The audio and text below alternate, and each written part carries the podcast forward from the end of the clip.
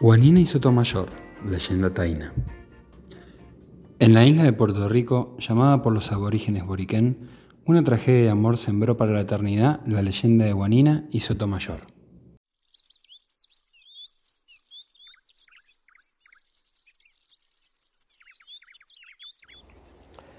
Juanina era una india cándida y bella, cuyo nombre significa, en la lengua de su pueblo, los taínos, resplandeciente como el oro. Sotomayor, un apuesto hidalgo que capitaneaba las tropas españolas en la región. Pese que a los dos jóvenes apenas podían comprenderse porque hablaban lenguas diferentes, el latido de sus corazones les fue acercando poco a poco.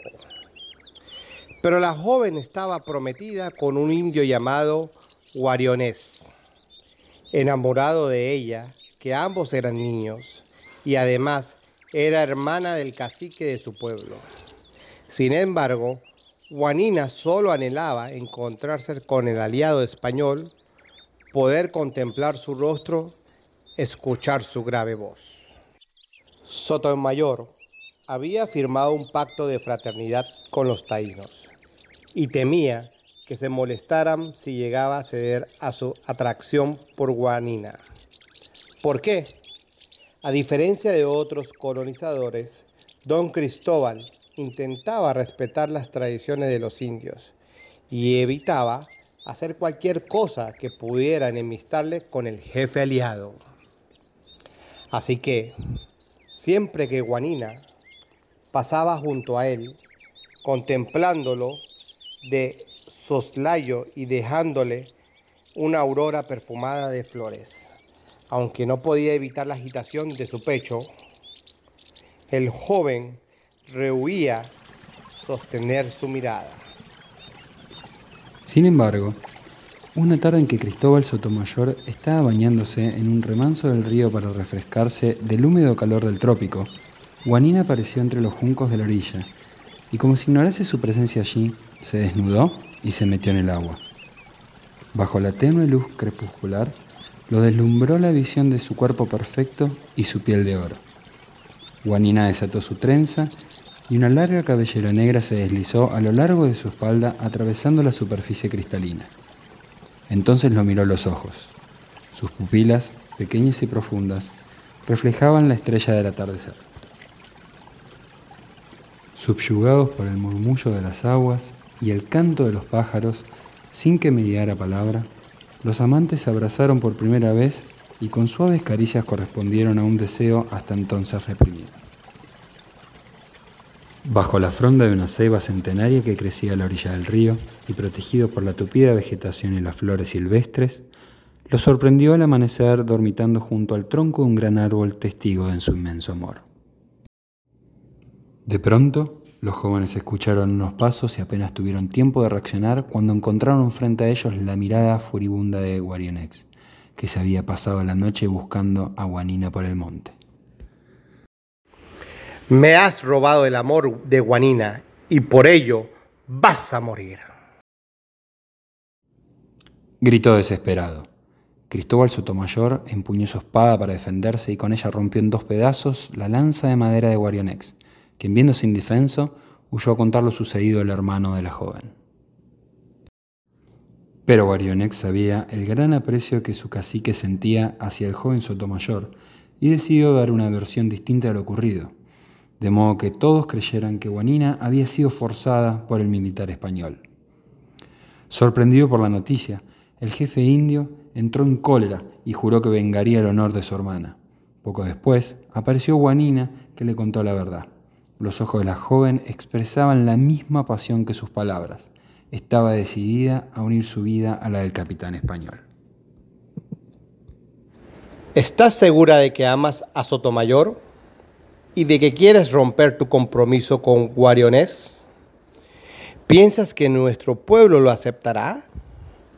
Incluso un cacique se debe a su gente y está obligado a respetar sus tradiciones. Intentaba explicarle el jefe indio, quien desde hacía tiempo sospechaba los sentimientos de la joven. sobrevivir. El cacique llevó el caso ante el Consejo de Ancianos, confiando en que el veredicto de los hombres de más edad iluminaría su decisión. Pero a sus espaldas, Guarionés convenció a los abuelos para que votaran en contra de la unión entre la India y el europeo, algo que sentaría un mal precedente y que rompía las tradiciones más sagradas del pueblo taíno. Además, ¿qué podía esperar Guarina de un extranjero que quizá tuviera otra esposa en su tierra? ¿Iba a quedarse Sotomayor en Boriquén con Guanina? ¿O pensaba regresar a su patria? ¿Acaso no pensarían pronto en abandonarla y marcharse cargado de oro como los demás españoles? Los ancianos prohibieron la unión y el cacique encerró a su hermana en un bollo, custodiada por dos guerreros para que no pudiera escapar. Entretanto, el apuesto capitán Sotomayor, vistiendo su traje de gala y acompañado por una cuadrilla de soldados de su confianza, se encaminaba hacia la aldea para visitar a su aliado y pedir la mano de la hermosa Guanina. Pero Guariones se interpuso en su camino contó a los indios que el español se aproximaba con un escuadrón de soldados para apoderarse de Guanina y tomarlos a todos como esclavos.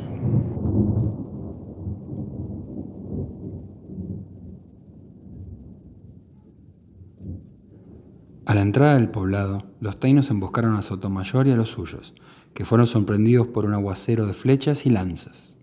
Los españoles se atrincheraron tras los cuerpos de sus caballos, que relinchaban por el griterío del combate. Gracias a sus armaduras de acero y a sus armas de fuego, los soldados conseguían resistir el ataque e intentaron escapar. Pero entonces, los indios, superiores en número, los acometieron con una furia hasta entonces desconocida. Las puntas de maderas endurecidas al fuego se rompían al tropezar contra las armaduras, pero penetraban por las uniones entre las piezas de metal y causaron numerosas heridas a los colonizadores. En la sangrienta lucha, Sotomayor, cegado por la lluvia de flechas que caían sobre él como enjambre de avispas furiosas, apenas lograba defenderse esgrimiendo su espada. Entonces, entre los guerreros pintados y engalanados con plumas de pájaro, apareció Guarionex, dispuesto a rematar al rival con su lanza, pero esta fue frenada por el cuerpo de Guanina. La joven había aprovechado la confusión para escapar y en un gesto fulminante se interpuso entre el arma y el cuerpo de su amado. Guariones no pudo soportar la visión de Guanina muriendo en los brazos de Cristóbal Sotomayor. Luego de rematar con saña al enemigo que le había robado a su amor, se suicidó cortándose el cuello con su afilado puñal. A la hora del crepúsculo, por orden del cacique, los cuerpos de Guanina y Sotomayor fueron enterrados junto al tronco de la ceiba centenaria, en la ribera del río. Desde entonces, quienes se han atrevido a presenciarlo dicen que el anochecer las aguas murmuran tristes melodías y la tenue luz de las estrellas danza entre la fronda de los árboles, reflejando las siluetas de Juanina y Sotomayor, por siempre unidos en un abrazo.